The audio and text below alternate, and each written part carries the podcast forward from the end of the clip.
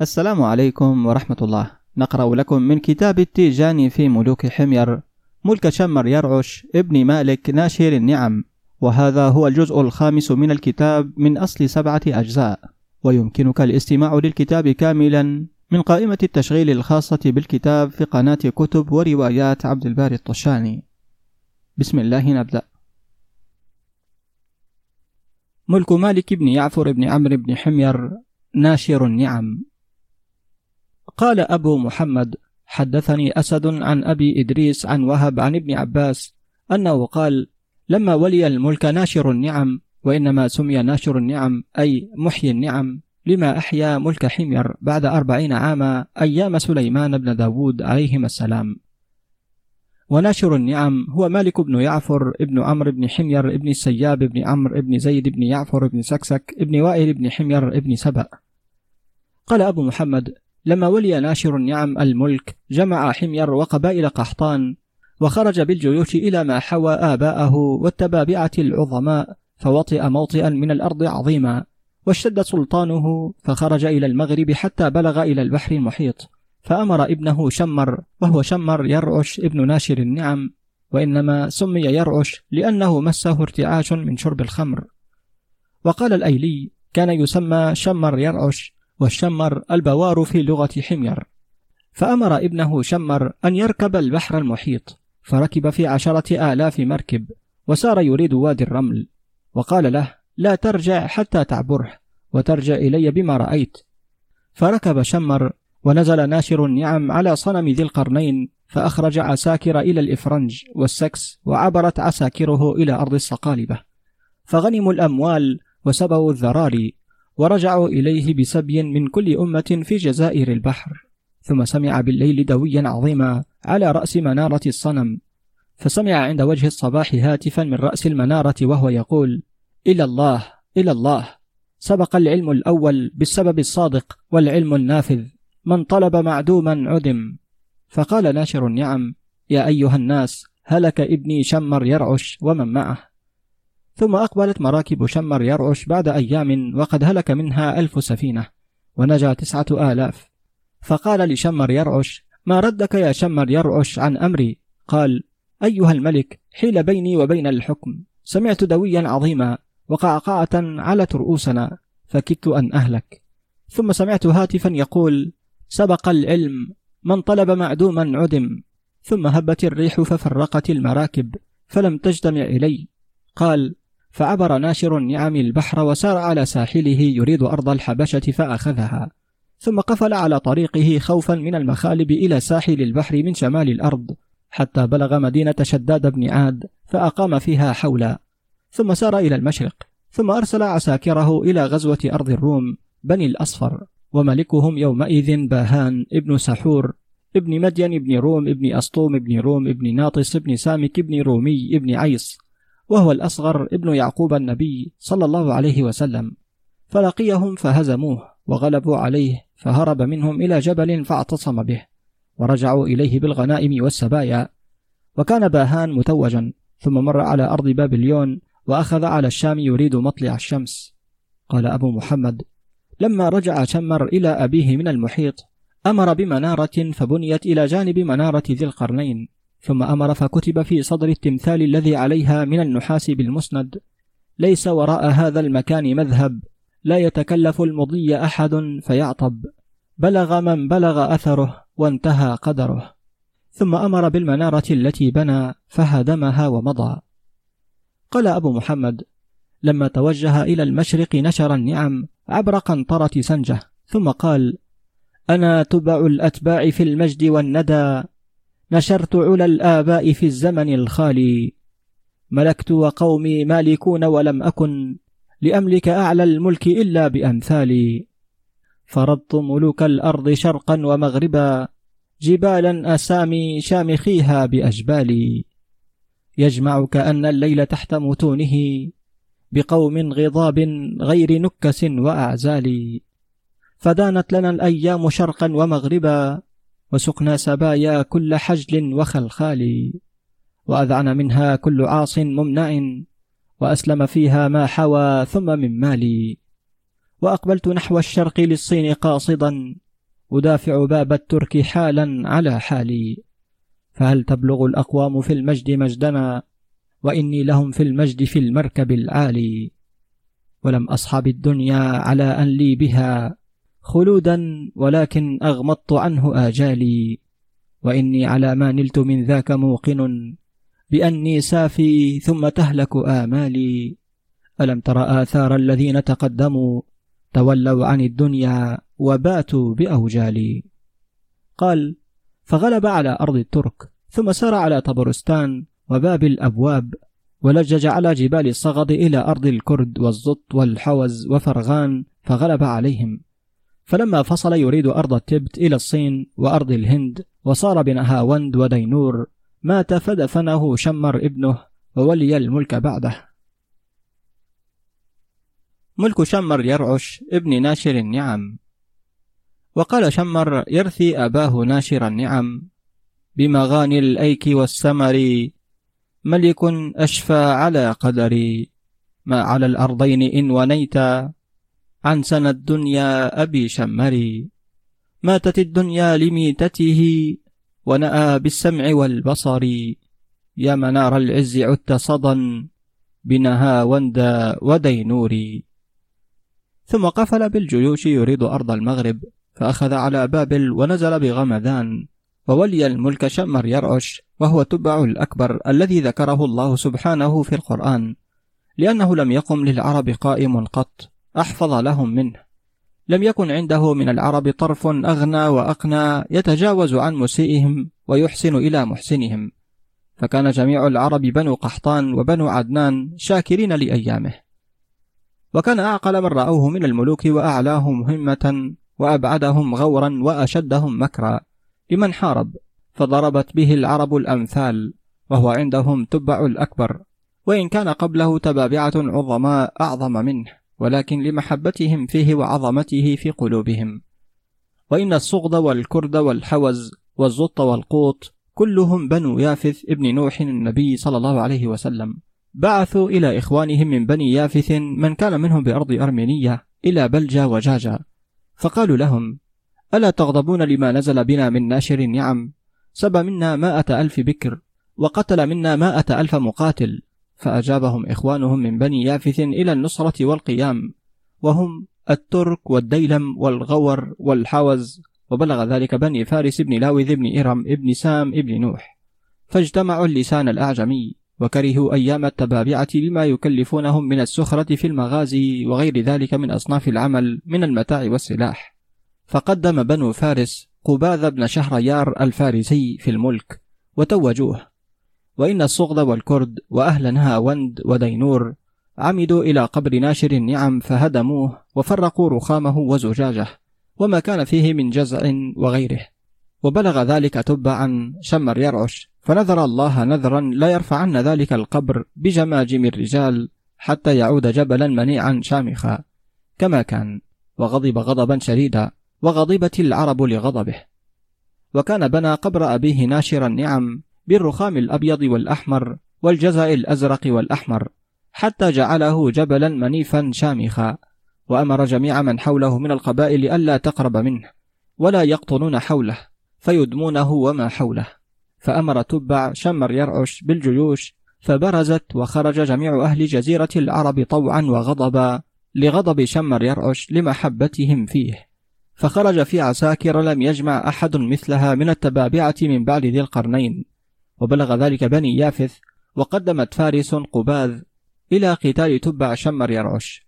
وأقبل بنو يافث بأجمعهم يناصرون قباذ وهم الترك والديلم والخزر والغور والتبت والصغد والكرد والزط والخوز. وبلغ ذلك شمر يرعش. وكان انتصاب قباذ ابن شهريار ومن معه من فارس وبني يافث بجبال الري. فسار تبع شمر يرعش حتى نزل بالمشلل. فخلف ابنه عمرا الأقرن بالمشلل في مائة ألف فارس وخلف ابنه صيفيا بعمان في مائة ألف.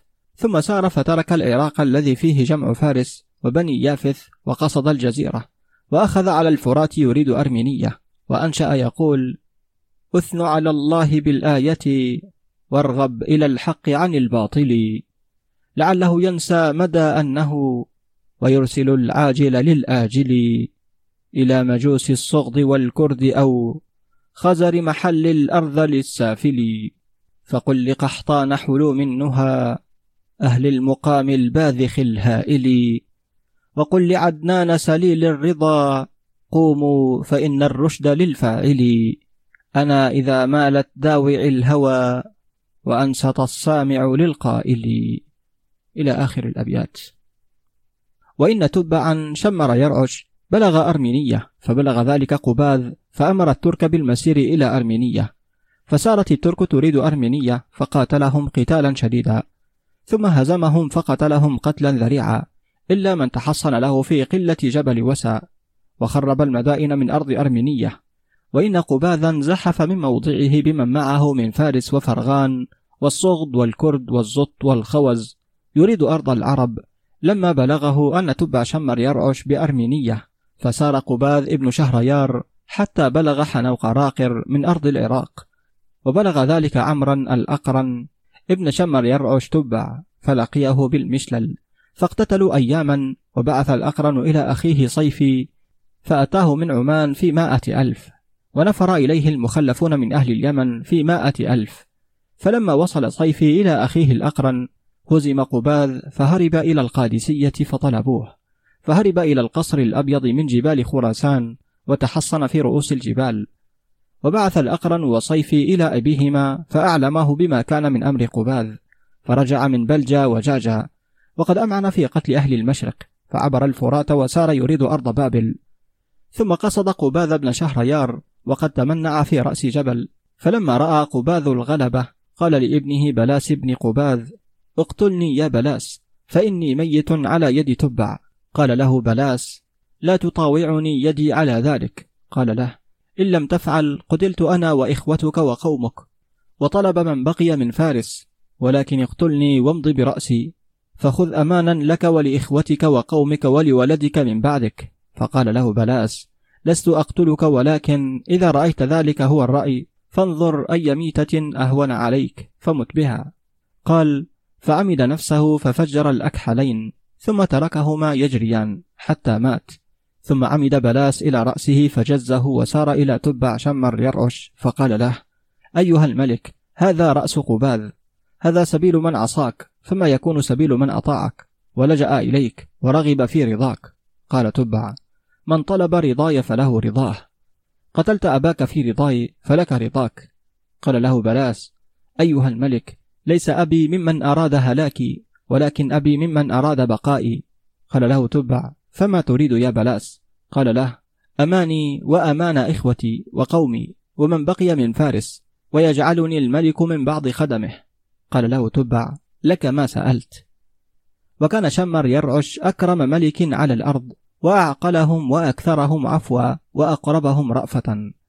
فقال له بلاس نحن فارس بنو عم حاشية الملك.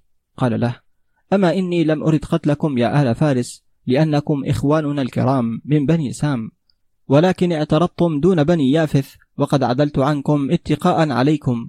وقد سألتني يا بلاس أن أجعلك من خدمي.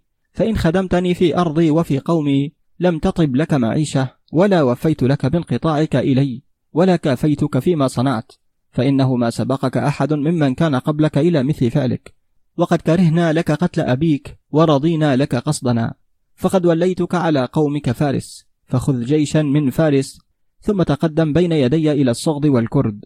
قال أيها الملك إن أنا لم أنبلهم بين يديك بالسهام الكرمانية والنصال الهندية لم أف لك. فسار بلاس إلى أرض نهاوند ودينور فقتل الصغد والكرد والزط وأكثر القتل في الصغد والخوز والزط فهم أقل بني يافث إلى اليوم وكانوا أكثرهم. وأخذ من كل أمة غلب عليها أمما. يستخدمهم في الصناعات كل قوم فيما أحكموه من الصناعات. ثم بلغ سنجار إلى قبر أبيه مالك ناشر النعم. فأمر ببناء قبر أبيه تبع ناشر النعم. وكان نذر لله نذر أنه إذ ظفر بالزط والكرد والصغد أن يبني قبر أبيه بجماجم الصغد والكرد حتى يعود جبلا منيعا كما كان. وأنه أمر بقبر أبيه فبني بجماجم الصغد والكرد حتى عاد كما كان فمشى إليه أشراف حمير فقالوا أيها الملك وما في هذا من الشرف أن تبني قبر الملك ناشر النعم بجيف هؤلاء العلوج؟ وقد بلغ الملك إيربه وقضى نذره فأمر به فهدم وأمر الكرد والصغد والزط أن يبنوه بأنواع الرخام الأبيض والأحمر والأزرق والأخضر ورصعوه بالجزع اليماني. حتى عاد جبلا شامخا كما كان فطاف به ومشى في داخله فلم يعجبهم من بنائهم شيء فأمرهم بهدمه فهدموه وأمر الفرس ببنائه فبنوه بأنواع الرخام وأنواع الجزع والزجاج والدر والياقوت وأنه طاف به ومشى في داخله فلم يعجبه من بنائهم شيء. قال ائتوني ببقايا سحرة سليمان بن داود بلقيس بنت الهدهاد فآتوه بهم فأمرهم ببنيانه فبنوه بالكلس الأزرق وأجادوا فيه الصنعة بالدهن والصقل حتى صار جبلا منيفا وصار كالمرآة السجنزل ثم أنه طاف به فرأى نفسه وفرسه وجميع من معه فيه كما رأى نفسه فيه من خارجه في جميع جهاته فأعجبه. فرأى الطير إذا همت أن تنزل عليه رأت تمثالها فيه فنفرت فلا ينزل عليه طائر. فأمرهم بعقد الجن حوله ألا يدنو منه أحد من الناس. ففعلوا ذلك. فمن نزل حوله رجمته الجن. فإنه كذلك إلى اليوم بسنجار بين نهاوند ودينور. ثم هدم المدائن بدينور وسنجار. فجميع الأرض التي خرب شمر يرعش سماها بنو فارس. شمر كنداي شمر خرب شمر خرب باللسان الفارسي. فأعربته العرب بلسانها فقالوا سمرقند. وهو اسمها إلى اليوم. ثم رجع إلى قطربيل وسار يريد أرض الصين وكان ملك الهند بأرض الصين نفير الهندي. والهند والسند والحبشة والنوبة والقبط بنو حام ابن نوح عليه السلام. فلما بلغ نفير خروج تبع من بابسير من أرض قطربيل جمع الهند من جميع أرض الصين وانتصب إلى تبع من بابسير من أرض رعش. وخلف تبع الجرحى والزمن والمرضى بأرض نهاوند وسنجار ودينور. ثم إن تبعا لقي نفير الهندي ومن معه فقاتله قتالا شديدا أياما. ثم غلب عليه تبع فقتل أمما من الهند وغلب على أرض الصين وتمنع نفير ومن معه في جبل عظيم. فلما رأى غلبة تبع وتثاقله في أرض الصين ضاق من ذلك واشتد عليه. فدعا أهل مملكته وجنده فقال لي فيما تقدم من دهري عمر يرضاه المرء ولم يبق لي من آخره إلا ما آسف به على أوله. وإن شيئا يكون الفناء آخره وغايته لحقيق على الحازم أن يزهد فيه. وقد أردت أمرا فيه الموت والشقاء. ثم جمع أهل المكر والسحر فقال لهم ماذا ترون في تبع وأجناده؟ قال له أهل المكر أيها الملك المحاجزة قبل المناجزة. والمكر قبل القصر وليس بعد القصر إلا الرضا للأمر. فقال لهم سمعتكم. فقولوا أيها السحرة؟ قال له السحرة أيها الملك الموت أعجل والسحر أنبل. وقد سبق المثل الدهر عبد الدول وأنا ينفع سحرنا وقد سقط جدنا. قال نفير عرف الرأي أهله. ثم عمد إلى أذنيه فقطعهما وجدع أنفه وأمرهم فضربوه بالسياط. ثم أتى تبعا فقال له أيها الملك إن قومي الهند هم في هذا الجبل الوعر وهم أهل غدر ومكر وقد أمرتهم أن يسمعوا للملك ويطيعوا فأبوا ذلك وفعلوا في ما ترى. ولكن أيها الملك أقود بك وبعساكرك إلى موضع تطلع منه إلى هذا الجبل فلا يعلمون حتى يؤخذ عليهم الجبل فتقتل من أحببت وتدع من أحببت. قال له تبع ليس لعساكري في أرضكم ما يحملها. ليس لعساكري في أرضكم ما يحملها أجمع. ولكني أرسل معك عسكرا جحفلا أهل النجدة والبأس والفضل في الرأي والسابقة. قال له نفير افعل أيها الملك.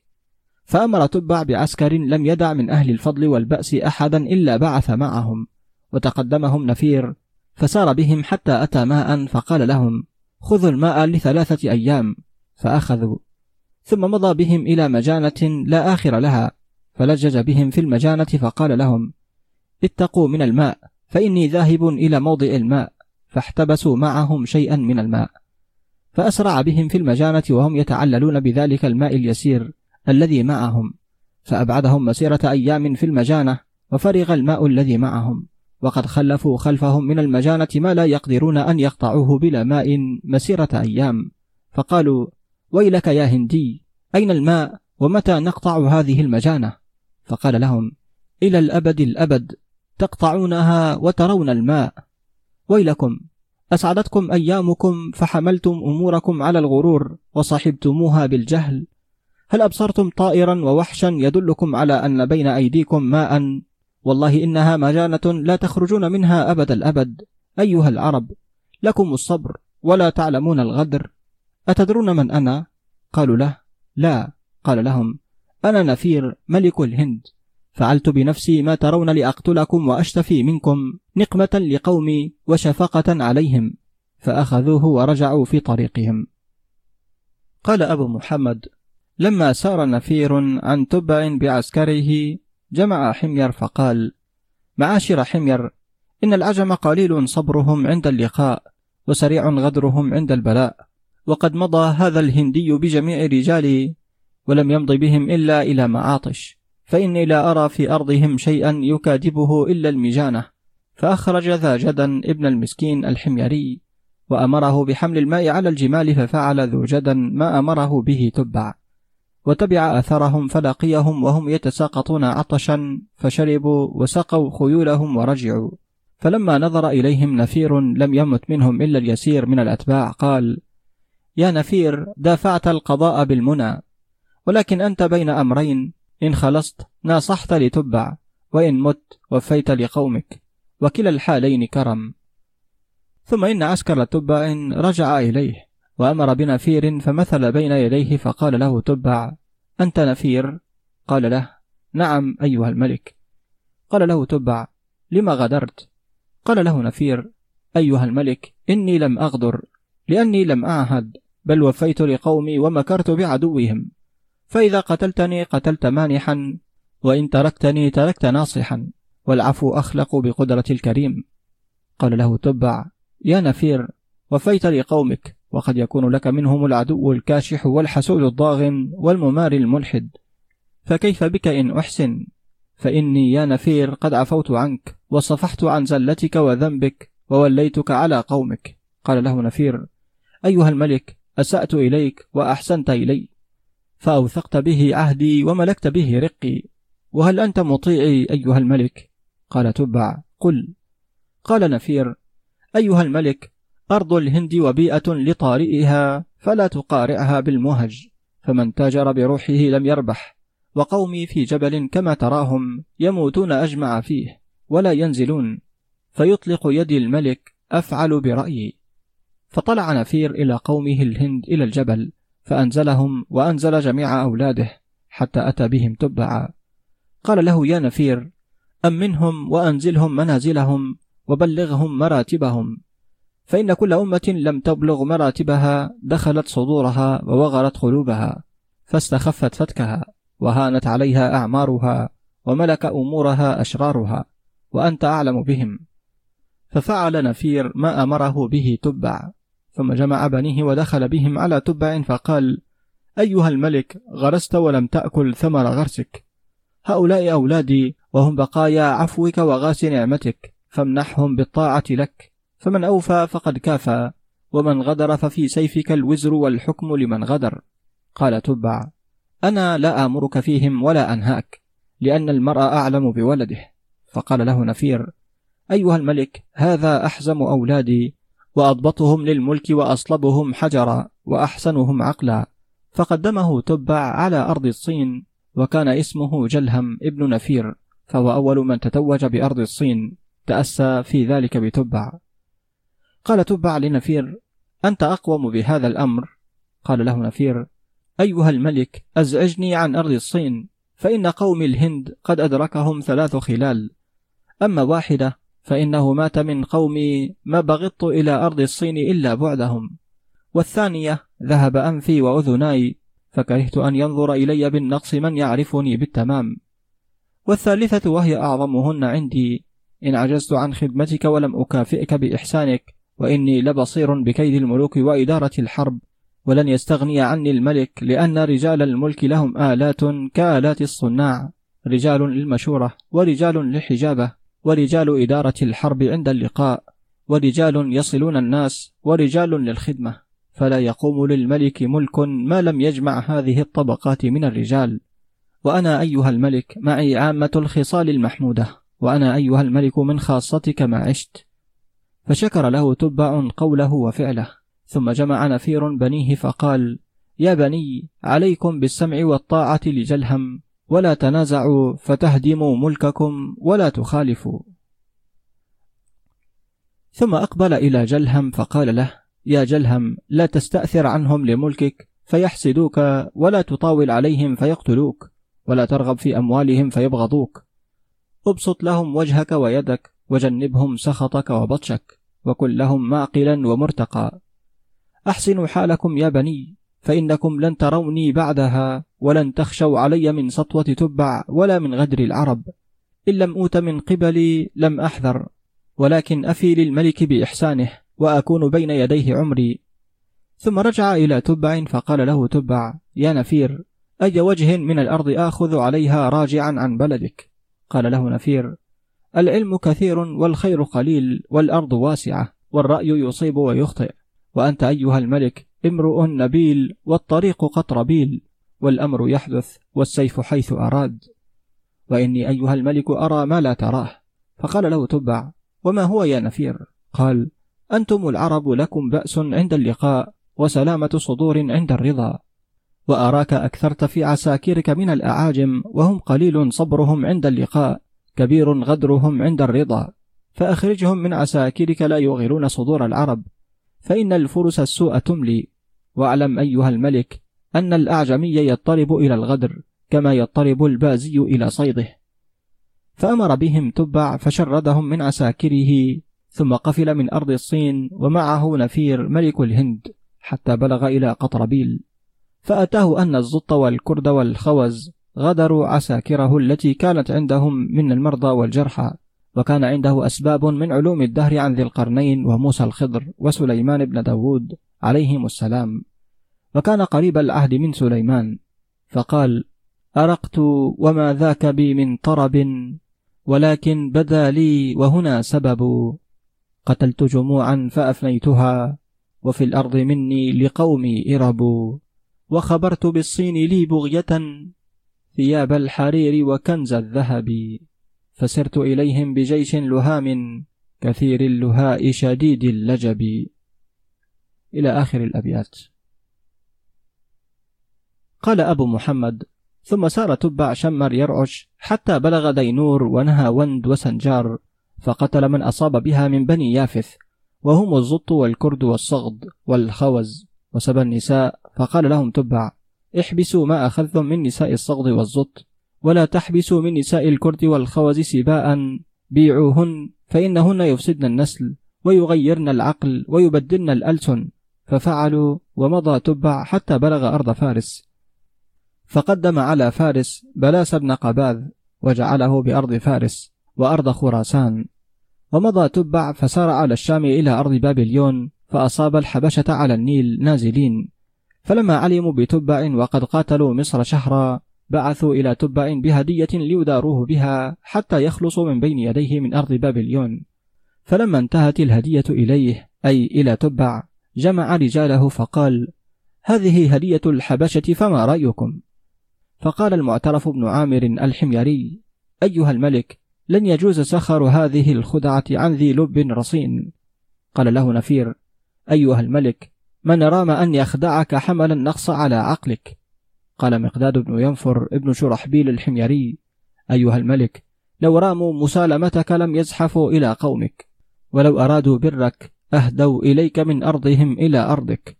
ولا يخدع بهذا الخدع إلا أم عامر. فتمكن من عدوها نفسها في بيتها ونصف حمق الدنيا في رؤوس السود. وقد راموا أن يسخروا من الملك فهلا قدموا هديتهم قبل الزحف إليك كما قدموها قبل الهرب. فعبر إليهم النيل فقاتلهم بالقص والبهنسة أياما ثم هزمهم وتبعهم على النيل يقتلهم. فلما رأوه أمعن في طلبهم زالوا له عن النيل إلى الرمل فافترقوا له في الرمل. فقتل من قتل وتلف من تلف في الرمل وبقي أياما فكاد يهلك ويهلك من معه عطشا حتى أفضوا إلى ماء معين ورمل مبسوط.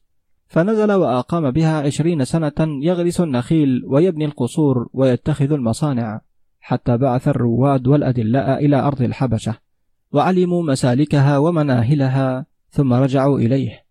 فرجع إليهم فدخل عليهم أرضهم فانتصب له أملاك الحبشة من كل أرض فقاتلهم قتالا ذريعا فلم يكن لهم به طاقة غلبهم بالنبل. ولم تكن الحبشة ترمي بالنبل إلا من زمان تبع شمر يرعش فداس أرض الحبشة وقتلهم قتلا ذريعا. فهربوا إلى غربي الأرض إلى البحر المحيط وتبعهم تبع فهبت عليهم ريح سوداء من نحو البحر المحيط فهلك جمع من عساكره. فقفل عنهم راجعا فجعل طريقه على أرض بني ماريع بن كنعان فقتل أمما وهربوا إلى قنن الجبال فبلغ البحر المحيط ثم رجع قافلا إلى المشرق فمر بمدينة شداد بن عاد على البحر فأقام بها خمسة أحوال ثم رجع إلى قمونية وتمادى إلى أرض بابليون ثم مر على الشام وعبر الفرات والدجلة يريد زيارة قبر أبيه تبع ناشر النعم بسنجار فبلغ سنجار ثم أمر أن يكتب على باب مدينة سنجار وهي أعظم مدينة بأرض سمرقند جنبية عظيمة وكتب فيها بالمسند هذا ملك عرب لا عجم لشمر يرعش الأشم. نزلها في الشهر الأصم فروى السيف من مهج ودم.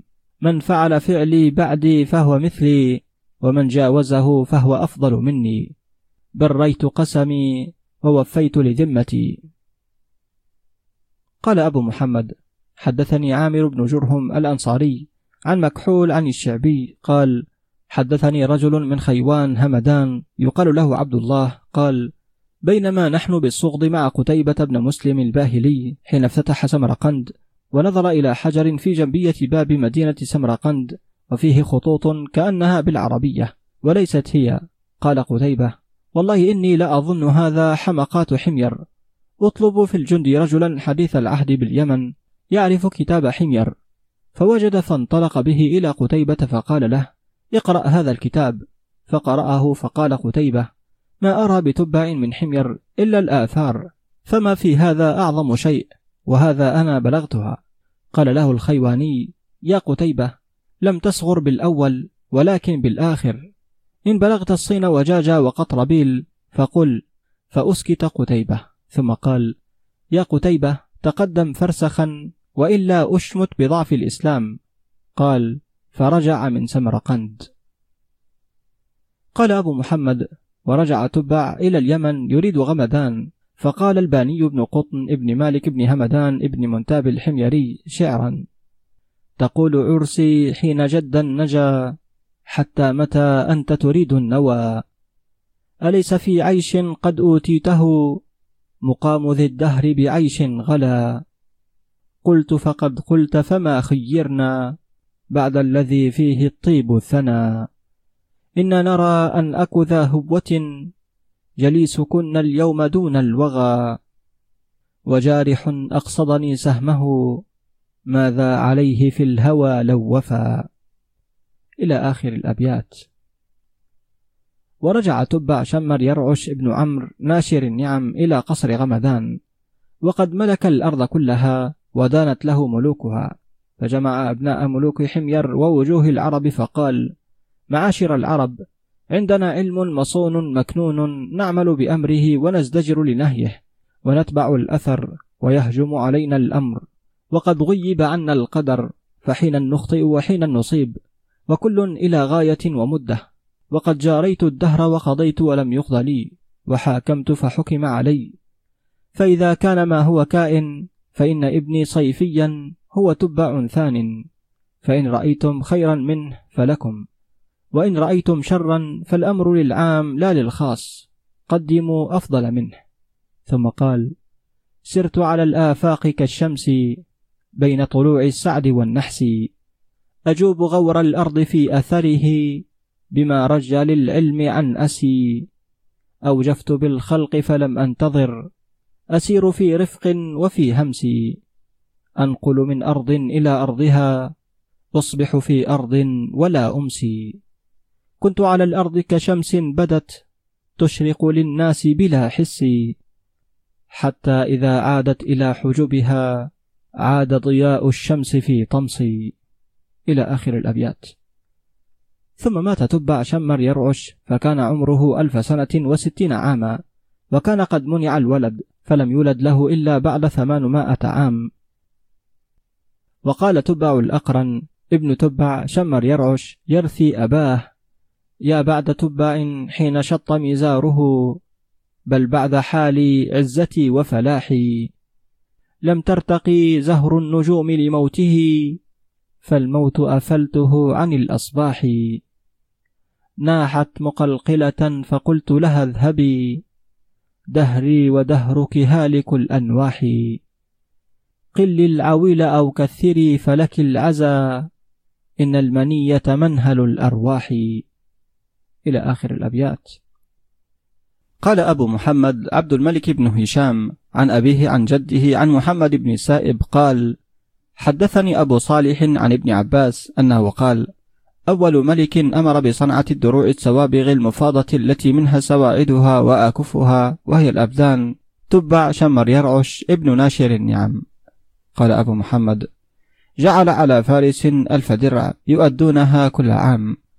وكان عامله على فارس بلاس بن قباذ. وجعل على الروم ألف درع يؤدونها كل عام. وكان عامله على الروم ماهان بن هرقل. وكان بلاس متوجا في فارس. وهرقل أول متوج في الروم. وفي استعماله لفارس الدروع يقول امرؤ القيس مهلهل بن ربيعة بعد ذلك الزمان شعرا سيبكي كليبا كل عان وعامل وخطية سمر وخيل عوابس وتبكيه بيض للخدود لواطم وماذية مما اقتنتهن فارس وكان أصعب الدروع دروع الروم. وهي كذلك إلى اليوم. وجعل على أهل بابل وعمان والبحرين ألف درع وعلى أهل اليمن ألف درع. وأحسن السيوف اليمانية والدروع الفارسية. وكان بلاس ملك فارس يرسل بما عملت فارس من الدروع مع أيتاوة إلى تبع شمر يرعش. ويرسل ماهان ملك الروم من الدروع بألف مع إتاوة إلى تبع شمر يرعش. وفي ذلك يقول مسلم بن الوليد في الإسلام من حمير نسل العرنجج إذا جرت لهم على حقب الزمان دهور ملكوا على الدنيا فما أحد بها إلا وهو في حكمهم مقهور. أعطاهم ذل الإتاوة قيصر وجبى إليهم خرجه سابور. وفي تبع شمر يرعش يقول أبو ذؤيب الهذلي بعد زمانه وعليهما مسرودتان قضاهما داودا وصنع السوابغ تبع وهذا البيت له في شعره الذي رثى به بنيه إذ قتلوا بذات الهجال. قال أبو محمد كان يؤتى بها إلى تبع كل عام طول مدته. قال أبو محمد وكان مما حقق أمر ذات الهجال أنه كان الديار بين بني يعصر ابن سعد ابن قيس بن إلياس وهو عيلان وإنما سمي إلياس عيلان لفرسه. وكانت له فرس تسمى عيلان وكان بنو يعصر باهلة ابن معن ابن يعصر وغني بن يعصر ابن سعد بن قيس عيلان ابن مضر يطلبون بني عمرو ابن مدرك ابن إلياس ابن مضر بذحول سلفت لهم فكان يغير عليهم وبنو عمرو ابن مدركة هذيل ابن عمرو ابن مدركة ابن إلياس ابن مضر ولحيان ابن عمرو ابن مدركة والقارة ابن عمرو ابن مدركة وكان يغير عليهم ثابت بن جابر وهو تأبط شرا. وإنما قيل له تأبط شرا لأنه سارق سرة فمر على حاو فسرق جرابه وفيها حيات وظن أن فيها مالا وأنه تاجر فتأبطها. فلما خلا بها فتحها فرفعت إليه الحيات رؤوسها فألقاها وقتل الحيات وقال ضل عن سيده ولبده من حمل حتفه بيده وكان أحد السرعان. وكان يغير راجلا مسيرة سبعة أيام يمشي الليل ويختفي نهارا وكان أجسر أهل زمانه تطلبه الخيل فلا تناله ويفوتها بسرعة. قال الأصمعي عبد الملك بن قريب الباهلي كان يثير الظبي ثم يطلبه فيدركه. وتأبط شر هو القائل عوى الذئب فاستأنست بالذئب إذ عوى وصوت إنسان فكدت أطير.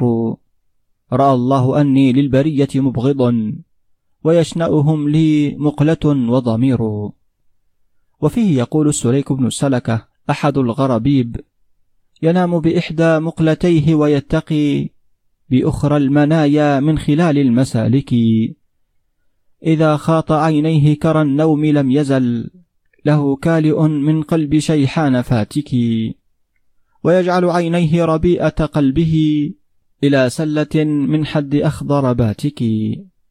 يهبهب بالريح عند انخراقها ويسري على نهج النجوم الشوابك. تكل متون الصافنات إذا جرت تباريه أو تدمي نسور السنابك. فكان يغير على هذيل ولحيان نهارا ويغير على القارة ليلا يتقي نبلها لأنها كانت أرمى العرب بالنبل لا تخطئ ما تريد. وقال في ذلك ابن عباس قد أنصف القارة من راماها عن مقوس الغلوة أو ساماها. وإن تأبط شرا أغار على هذيل راجلا فقتل قوما أصابهم على ماء لهم. فناموا وهم لا يعلمون أنه تأبط شرا.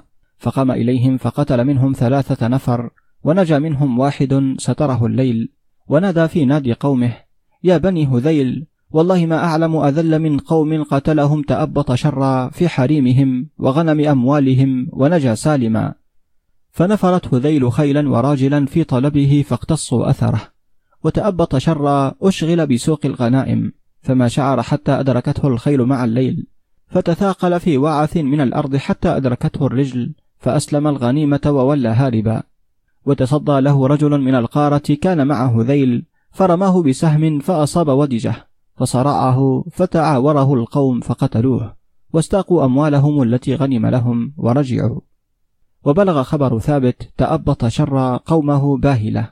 وغنيا ابني يعصر ابن سعد بن قيس بن عيلان. فركبوا إليه ليرفعوه. فأصابوا كل ما أكل من لحمه من سباع الوحش وسباع الطير وهوام الأرض موتى حوله.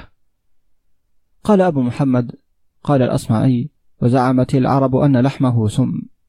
قال وكان غذاؤه الهلعز وشحوم الحيات وهو بيد الحنظل ويحنذ قومه الحيات. فزعموا أنه إذا عض من كان غذاؤه هذا أحدا ممن كان غذاؤه البر واللحمان والغذاء الحسن وأثر في لحمه بأسنانه أنه يبرصه أو يجذمه أو يقتله. قال عبد الملك وإن الهجال بن إمرئ القيس الباهلي ابن أخت تأبط شرا وكان رئيسا شاعرا فارسا استدعى باهلة بن معن ابن يعصر وغني بن يعصر. ونصرهم إخوانهم من بني سعد بن قيس بن عيلان وهم بنو غطفان بن سعد بن قيس بن عيلان ذبيان بن بغيض ابن ريث بن غطفان ابن معد ابن قيس بن عيلان وعبس بن بغيض ابن ريث بن غطفان وبنو عبد الله بن غطفان وبنو ثعلبة بن بكر بن غطفان وأشجع ومحارب ابنا غطفان وهؤلاء القبائل أخوة. وبلغ ذلك أبو ذؤيب وهو عمير بن مرثد زيد بن عامر بن قراد بن هذيل.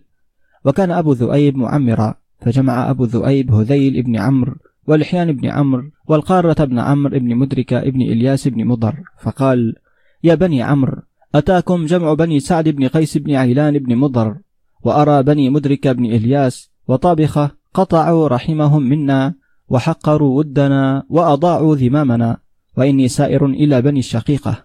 وبنو الشقيقة بنو كنان بن خزيمة بن مدرك قريش وبنو بكر وبنو أسد بن خزيمة وغفار بن خزيمة ومدلج ابن خزيمة.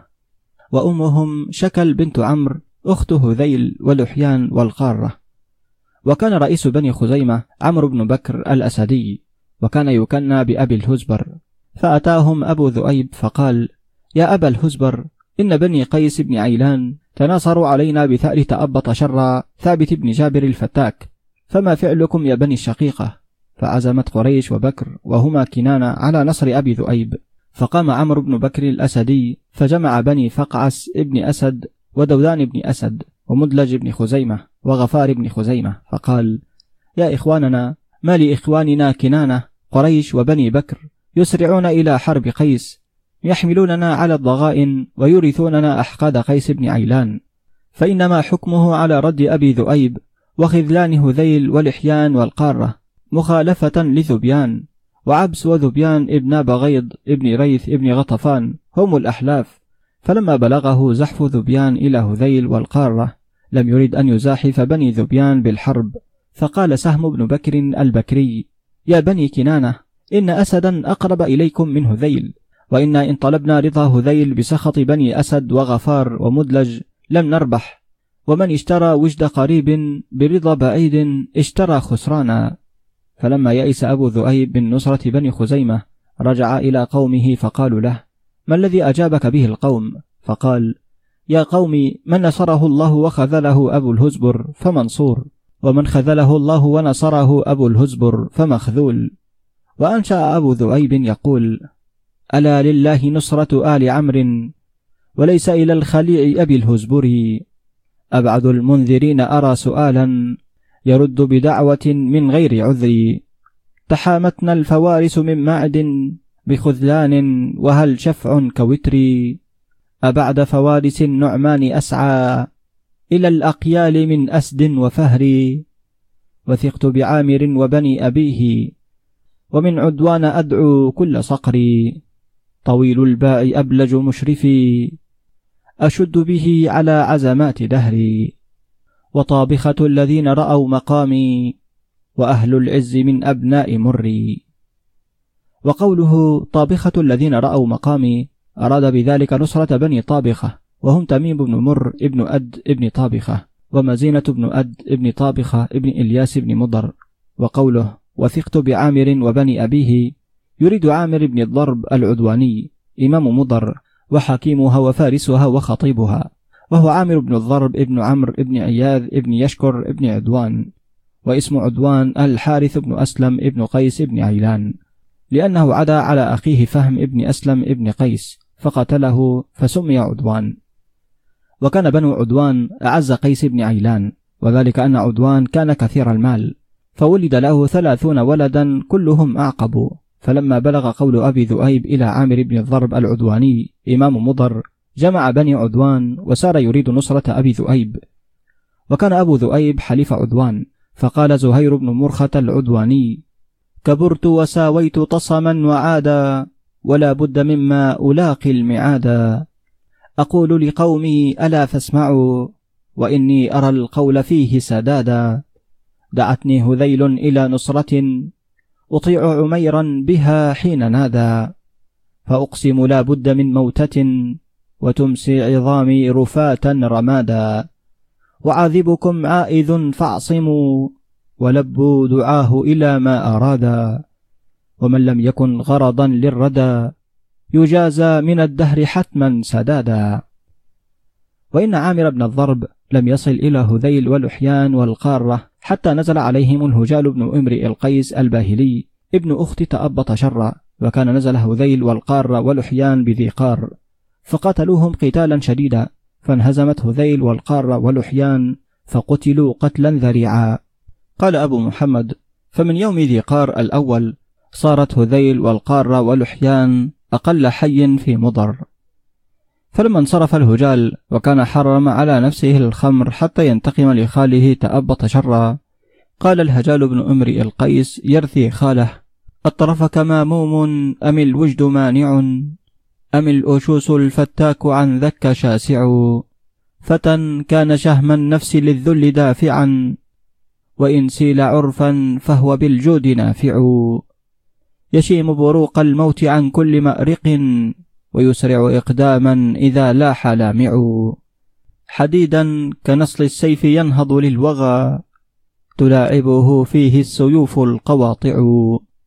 ينام بإحدى مقلتيه ويتقي بأخرى المنايا فهو يقظان هاجع وما شاب من أعوام دهر تطاولت عليه ولكن شيبته الوقائع إلى آخر الأبيات.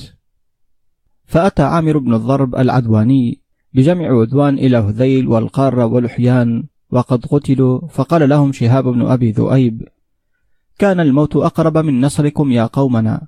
فقال عامر بن الضرب أقسم بالله قسما حقا لأطلين بوتركم كل واتر. وتركهم فسار بنو أبي ذؤيب إلى بني طابخة تميم وضبة ومزينة يستنصرونهم. فمروا على أسد بن خزيمة فقال شهاب بن أبي ذؤيب لقوم من بني أسد أكل بني الشقيقة قد أطاعوا على خذلاننا عمرو بن بكر؟ لقد عدلوا برأي أبي ذؤيب وقد جهلوه رأي أبي الهزبري. سيحملهم بذاك على هلاك بجعجاع لدى ضنك ووعر إلى آخر الأبيات. فلم يجبه بنو أسد بشيء فسار شهاب بن أبي ذؤيب مع إخوته يريدون بني طابخة. وكان بنو أبي ذؤيب عشرة شهاب والحارث وزهير والأزهر والأزور وعمر وعامر وسالم والقسور وسهيل. ركبوا خيلهم في دروعهم ومغافرهم حتى بلغوا موضعا يقال له ذات الهجال من أرض بني أسد. فغشيهم الليل فنزلوا وهم في حزن من الأرض وهم نازلون إلى أن أقبل قانص من بني أسد ومعه كلاب له وهو سباق بن سابق ابن بكر ابن أخي عمرو ابن بكر. وقد أرسل سباق الأسدي كلابه على ظبي والكلاب في طلبه. فلما مر بين أيديهم رموه بالنبل فعقروا الظبي وأصاب سهم كلبا من كلاب سباق الأسدي فقتله. فأتى الأسدي فأصاب كلبه مقتولا فأغلظ على بني أبي ذؤيب فقال له شهاب ابن أبي ذؤيب يا سباق أردنا الظبي والسهم يخطئ ويصيب. فتمادى الأسدي في غضبه وبطش على الأزور بن ذؤيب فضربه بالسيف فألقى إليه المجن وضربه الأزور بالقوس فشجه في رأسه فولى ودمه يهطل على وجهه. فسار حتى هجم على بني عمه عمرو بن بكر وهم على خمر لهم وميسر فقال لهم أترضون بالذل وتقرون للضيم؟ أما والله ما أعلم أذل من قوم أتى ناديهم بنو أبي ذؤيب فضاموهم فألهبهم حمية وأسعرهم لهبا فركب بنو عمرو بن بكر واستنفروا بني أسد وأجابوهم وساروا يأخذون على بني أبي ذؤيب الشعاب ليلا وبنو أبي ذؤيب لا يدرون بذلك. فلما أصبح نهضوا إليهم فنفر من بين أيديهم ظبي أعضب فمر عليهم وهجم في غيضة إثل وضال ثم ظهر إليهم جمل أجرب عليه رجل أعور. فقال شهاب بن أبي ذؤيب وكان زاجرا شاعرا اركبوا فإن هذا ظبي أعضب عضب أمركم وجمل أجرب جرب دهركم ورجل منقوص نقص جمعكم وسلك الظبي إثلا ولا يمر يومكم ويشوك جمع أتاكم وقال شعرا. قل لركب السري بذات الهجال احذروا من مصارع الآجال. أيها النائمون هبوا فهذا أعضب بارح بإثل وضال. زجر الزاجر المترجم أمرا روعة الظبي عيلة الأقيال. ورأى إثلة من الخطب مرا وشبى ضاله صدور العوالي إنني والذي يحج له الناس حليف الهموم والأوجال. يا تراث الأيام لا تأمنوها واحذروا مكرها وصرف الليالي. وخذوا من أخي التجارب نصحا وأفيقوا من نومة الجهال. اركبوا مسرعين حتى وإلا صرتم بعدها كقيل وقال. ثم أتاهم بنو أسد بالعدد وتداعى عليهم بنو أسد. وعطف عليهم شهاب بن أبي ذؤيب يناشدهم الله والرحم. قالوا له تركت العفو خلفك وأناخ الموت فرسك فكان يعطف عليهم ولا يضرب وتكاثرت عليهم بنو أسد فأصيب أخوه الحارث. فلما رأى أن الحارث قتل قال يا بني أبي ذؤيب لا ينقذكم من شر اليوم إلا اليأس من غد. ثم هجم فأدرك فارسا لبني أسد فصرعه. ثم يكر القوم فقتلوا من بني أسد نفرا. فلم يزل بنو أسد وقد أخذوا عليهم الشعاب يتكاثرون عليهم بالخيل والرجل وبنو أبي ذؤيب يسقطون واحدا بعد واحد حتى قتلوا العشرة وأخذوا خيلهم وسلاحهم. وبلغ ذلك أبا ذؤيب وعامر بن الضرب فركبا في هذيل وعدوان حتى رفعوهم وأتوا بهم. وكان إذا مات الشريف لا يدفن حتى يحضره أشراف العرب ورؤساؤهم من كل أوب. فنصب أبو ذؤيب على أولاده قبة على شرف ونصب عليهم لواء. فأتاه أشراف الناس من كل قبيل من العرب وأتاه قابوس ابن النعمان الأكبر ابن امرئ القيس ابن عمرو بن عدي ابن نصر ابن ربيعة ابن الحارث ابن مالك ابن عمير ابن عمارة ابن لحم. وكان قابوس ملكا بالمشلل فجمع جيشا عظيما وأتى أبا ذؤيب. فلما اجتمع الناس إلى أبي ذؤيب فدم بنيه فنصبهم ووقف عليهم وأنشأ يقول أمن المنون وريبه تتوجع والدهر ليس بمعتب من يجزع إلى آخرها. قال أبو محمد عبد الملك بن هشام عن الهيثم بن عدي عن أبي عباد الهمداني عن محمد بن إسحاق أنه قال لما اجتمع أشراف العرب إلى عمير بن مرثد أبي ذؤيب الهذلي قام المستوغر الأكبر وهو سالم بن منقر ابن سعد بن زيد مناة بن تميم فقال يا أبا ذؤيب لا تدفن أولادك حتى يتكلم أشراف الناس فتعلم من يخذلك ومن ينصرك. وأتى الأشراف إلى عامر بن الضرب فقالوا له يا أبا مالك هذا مشهد عظيم وأنت إمام العرب وحاكمها فقم زودنا منك حكمة نتأسى بها بعدك ويدركنا نفعها. وكان معمرا عمرا طويلا. عمر ثلاثمائة عام. وإن أبا ذؤيب نصب كرسيا لقابوس بن النعمان الأكبر. والنعمان الأكبر محرق أول من عاقب بالنار وأحرق بها. وهو النعمان بن أمرئ القيس ابن عمرو بن عدي ابن نصر ابن ربيعة. وعمرو بن عدي أول من ولي من لخم العراق. وأول من حير الحيرة. فقام نمارة ابن سعد من بني عمرو ابن تميم فقال أيها الناس هذا أبو ذؤيب يطلب عمرو بن بكر بثأر بنيه ولا يطلب أسدا ويهدم شرف مضر. وكان نمار بن سعد يعبد بيتا يقال له ذو الخلصة. فقال له أبو ذؤيب لو كنت يا ذا الخلصة الموتورا مثلي وكان شيخك المقبورا. لم تنه عن قتل العداة زورا ولم ترى النصرة فيه بورا. فخفت أمرا لم يكن محذورا. إذ كان حتما قتلنا مقدورا. وكرهت العرب فعل بني أسد وعظم عليهم قتل بني أبي ذؤيب ظلما.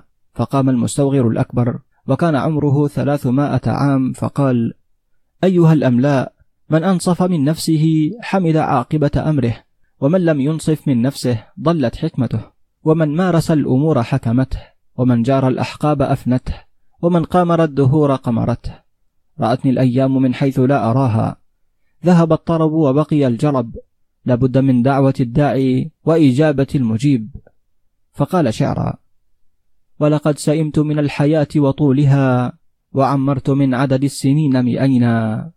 ماءة حدثها بعدها ماءتان لي وازددت من عدد الشهور سنينا. هل ما بقي إلا كما قد فاتنا يوم يمر وليلة تحدونا هل ترقب الأرواح إلا ساعة؟ تلقى سقاما عندها ومنونا. فانظر لما قدمت سوف تزوره حتما وتمسي عنده مرهونا. أيها الأملاء ما رغبة أمرئ القيس بالعيش إذ ليس بد من الموت وهو يرى موقف المظلوم من الظالم؟ أبت الأحساب الزكية والمناقب السنية من الأمور الدنية. أما أنه على كل امرئ منكم رقيب يأمره وينهاه فإن من لا يرضى الظلم عدو للظالمين ومن والى الخالق نبذ المخلوقين ومن عرف الحق جهل الباطل. هذا أبو ذؤيب بعد العز الرفيع والعدل الجميع والشرف المنيع تناولته الأيدي بالظلم وقد اضطر من ظلم إلى مانع عدل حكم فليس لكم قول صادق يرضي الخالق دون إيضاح العذر. فقد أرسلكم إليه ووجه الأمر بالمقدرة دون المعذرة. ومن حذر مائقا فذاك مائق. وأنشأ يقول وما كل ذي لب يعاش بعقله ولكن إذا قاد الأمور حكيمها. برأي ذوي الألباب في الأمر يهتدي وهل يبرم الآراء إلا عليمها؟ وقد يتقي المظلوم من ذي ظلامة بعير همام أو يطاع ظلومها. وما سقطت يوما من الناس أمة إلى الذل إلا أن يسود ذميمها. فعندك عن هذا وذاك ما هما فهذا له حظ وذاك سقيمها. إلى آخر الأبيات. أيها الأملاء من أبصر أمر ومن جهل أقصر. ألا وإن لكل حيلة غيلة ولكل ساقطة لاقطة ولكل عوراء واع. افعلوا الخير وقولوه ودعوا الشر واهجروه. انبذوا الخبيث وانصروا المظلوم المستغيث. من استنصر بكم فانصروه ومن بغى عليكم فأنذروه ومن اعتذر إليكم فاعذروه. ثم قام عامر بن الضرب فقال أيها الناس إن عامر الأيام طليق الأعوام وغرض الأسقام قد فنى وجرب على أسف وكلف. كلفت بغرور الأمل وأسفت على شباب أفل. منعت الدنيا وأعطيت الآخرة فتركي لمنزل أنا عنه زائل. أحسن من الغفلة من منزل أنا إليه راحل. ذهب منا الجميل وتحكم منا البديل. بدلت من الصحة سقما ومن الشباب هرما ومن القوة ضعفا ومن الجمال قبحا. إني لأرى ما يعمل الأصباح وما يؤدي الرواح. يتعاقبان فلا يملان ويذهبان فلا يرجعان. أما والله لئن مضيا أمما فهم سفر يرتقبون ليلحق بهم الباقون. غلقت منهم الرهائن على خوف وآمان. أيها الناس إن أحزم الرأي ترك ما يفوت والعمل لما يأتي به الموت. وأنشأ يقول لعمري لقد ذهبت الأطيبان. شبابي ولهوي فعدوا الملامى ألم تر إني إذا ما مشيت أختلف خطوي وأمشي أماما. وأكره شيء إلى مهجتي.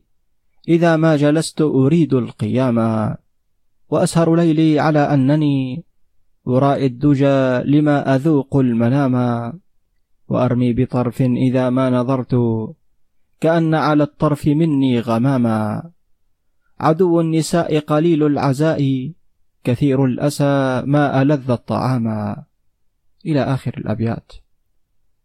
ثم التفت إلى الملك قابوس بن النعمان فقال يا ابن وجه الزمان وثمرة الرأي ومعدن الملك وقاصف الجبابرة وعماد العز أنتم نعمة الله في أرضه وسخطه في خلقه.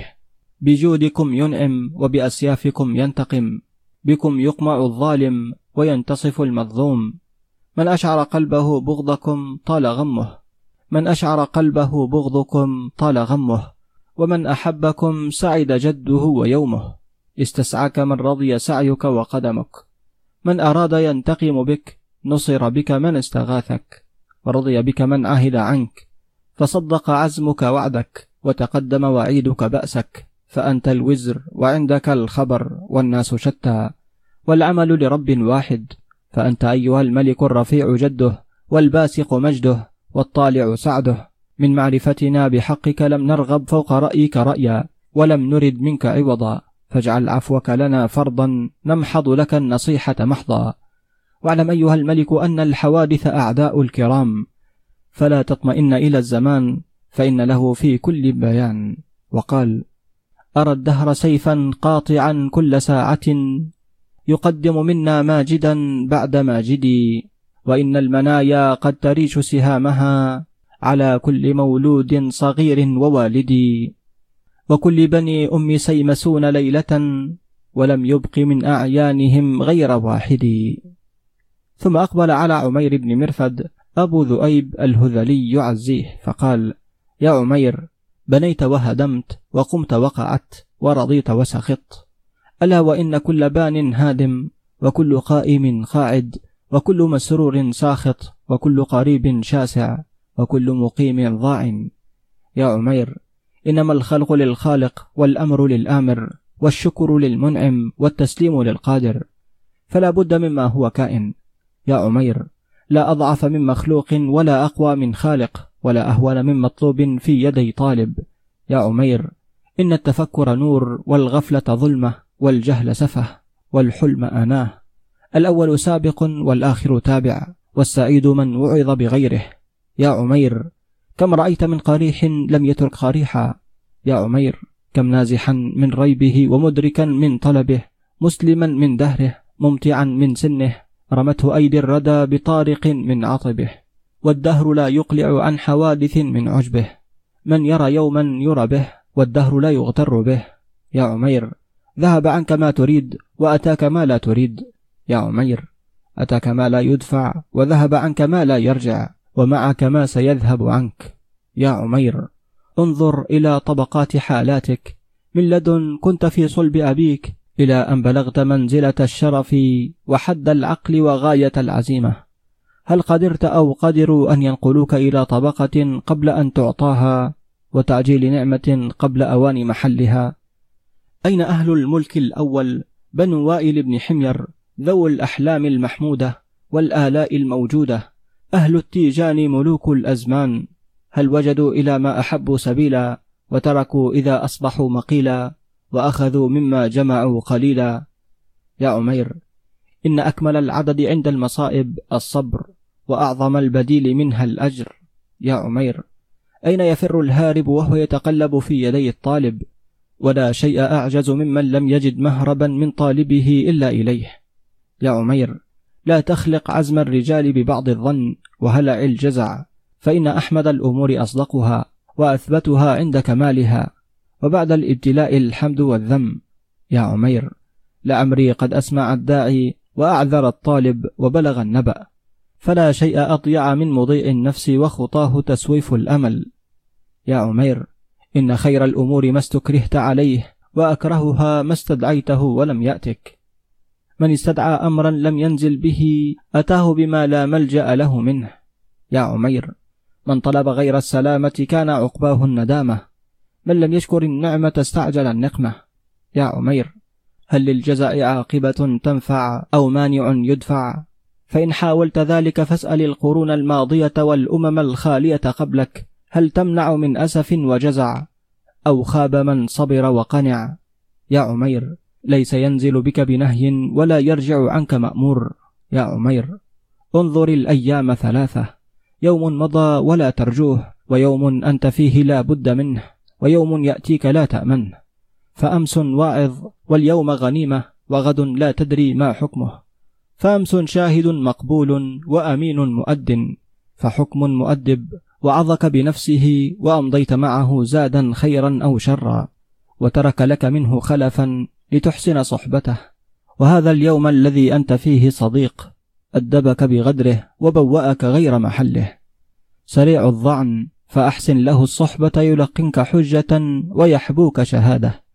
واليوم المقبل حاكم تنتظر قدومه إما حبيب فلا تظلم أو فقد فلا ترحم. يا عمير الحرص فضول. ما عناؤك في طلب ما هو لك وأسفك على ما ليس لك. يا عمير كيف ترجو أن يرجع إليك هالك وأنت به لاحق؟ ورجاؤك البقاء بعده طمع في درك ما لا يكون وترك ما هو كائن والمرجع قريب. ولا تمعن في الطلب فيطيح بك الأمل وتنأى بك الغفلة. ومع الأمل الأجل ومع الغفلة الردى وإن أعظم من المصيبة هو كلف الخلف منها. يا عمير من مد يده إلى أخذ ما لا يؤخذ انتشب في يده الخيبة. يا عمير من معدن الجزع يستفاد الغنيمة. ثم أقبل على عامة الناس فقال أيها الناس البقاء بعد الفناء والغناء بعد العناء والحياة بعد الموت والعرض بعد القرض اليوم العارية وغدا الهبة. وخلقنا ولم نك شيئا وسنعود ولا شيء. ورثنا من كان قبلنا وإنا وارثون موروثون فاستخلصوا ما تقدمون عليه بترك ما تطمعون فيه وتسألون ما هو وتخبرون خيره وشره. ثم أقبل على بنيه وبني بنيه وقومه عدوان فقال يا بني اتقوا الهكم في الليل إذا دجى وفي النهار إذا أضاء وتجنبوا كل ما يخاف ويتقى وإياكم ومعصية الله. فليس لكم وزر ولا لكم عن الهكم من مفر جودوا بالنوال وكفوا عن السؤال. يا بني إن أعطيتم قليلا فلا تستقلوه فقد تحمل المروءة المرء إلى قدر ما لا تستطيعه يده. وكافئوا بالإحسان إحسانا وبالسيئة غفرانا. وعليكم بالحلم وليس في كل الأمور. فإن طول الحلم شيء ولا تضمر السفه فيعقبكم الذل. وكونوا عند قولي شعرا. الجهل نار وماء الحلم مطفئها والحلم إن طال فيه نقص أحلامي. والذل عار وسيف الجهل كاشفه والجهل إن طال فيه ذل أقوامي. يا بني لا تمنعوا سائلا محقا كان أو مبطلا. فإن كان محقا فلا تحرموه وإن كان مبطلا فقد طرح رداء الحياة عن وجهه بالسؤال إليكم. فأعطوه. ولا تماروا عالما ولا جاهلا. فإن العالم يظهر حجته عليكم فيكشف جهلكم فينزلكم عن أقداركم. والجاهل يلد ويلح عليكم ويحرج ضغنكم. وربما كان في الغضب العطب. وإياكم والفخر المسلم إلى الكبر. فإن معه تواكل الأعراض. وإياكم والخمر. فإنها متلفة للمال مضيعة للعمل مفسدة للعقل. هادمة للأبدان والآداب. وإياكم والتواني والكسل فإنهما يورثان الندامة. وقد سبق في ذلك قول مجاجة الكندي أخرش بنفسك في المكارم والعلا لا خير في الجثامة النوام. وإياكم والآمال الكاذبة فإنها تنسيكم الأقدار وتتلف الأعمار ويكون منها على كرب وانتظار. وخذوا الرأي إذا سمعتموه من أصغركم سنا وأقلكم قدرا ولا تأنفوا عنه. ولا تسألوا أسيركم أكثر من ماله فيعجز ويموت في أيديكم وتكون مصيبة عليكم. وأكثروا العتاق في أسار العرب يحبوكم وينصروكم. وأوصيكم بالضيف فإن كل قافل مكلم غيره فلا يخرج من عندكم وهو يستطيع أن يتكلم فيكم. وأوصيكم بجيرانكم أحسنوا مواساتهم ولا تغشوا منازلهم وكفوا عن حريمهم ألحاظكم وألفاظكم وبجلوا ذوي الأسنان منكم وشرفوا علماءكم وسودوا ذوي الفضل منكم وأوصيكم بالحلفاء خيرا ولا تغرموهم واغرموا معهم في ناديهم فإنهم لكم سيوف ما داموا فيكم وينفعوكم إن ساروا عنكم وارقبوا عورات نسائكم فإنها مسبة عليكم وإذا نكح فيكم الغريب فاختاروا له أهل العفاف من نسائكم فأنتم أستر لعيبكم. وإذا نكحتم في غربة فاطلبوا النجباء وأغلوا الصداق أو فدعوا. وعليكم بالصلة فإنها تزرع المودة وتميت الضغائن. وإياكم والغيبة فإنها تفرق الجماعة وتوغر القلوب وتورث الأحقاد. واذكروا قومكم إذا غابوا عنكم بما تحبون أن يذكروه منكم إذا غبتم عنهم. أحسنوا إلى أقاربكم يكونوا عزا لكم عند مصائبكم.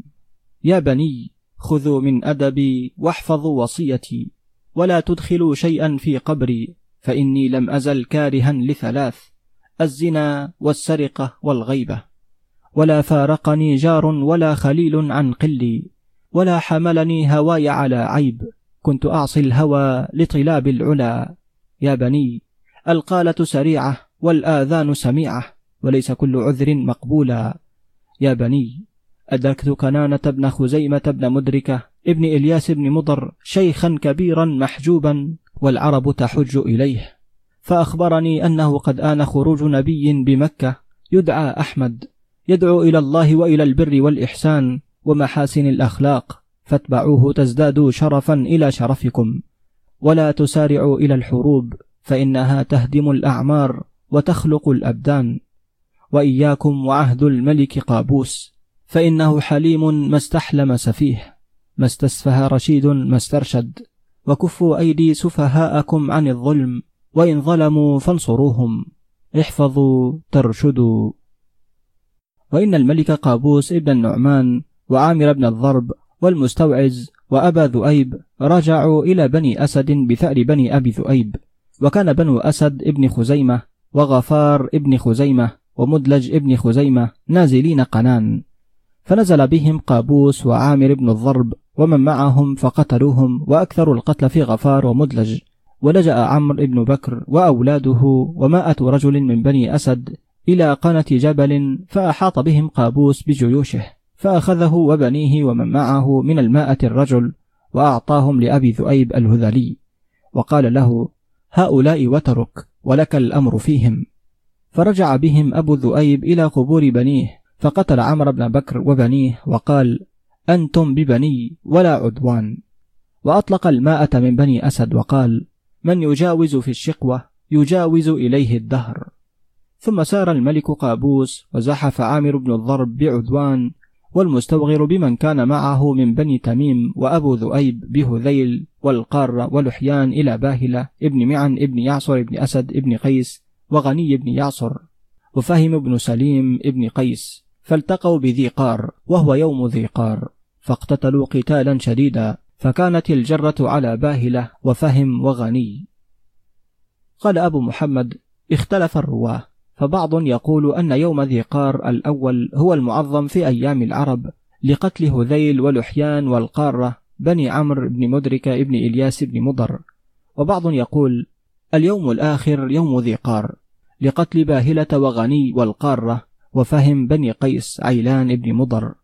وفي ذي قار الآخر قتل أبو المغوار الغنوي وهو مارب بن سعد بن قيس بن الصعل بن قراد ابن غني بن يعصر بن سعد بن قيس عيلان. وقتل معه أخوه المقداد.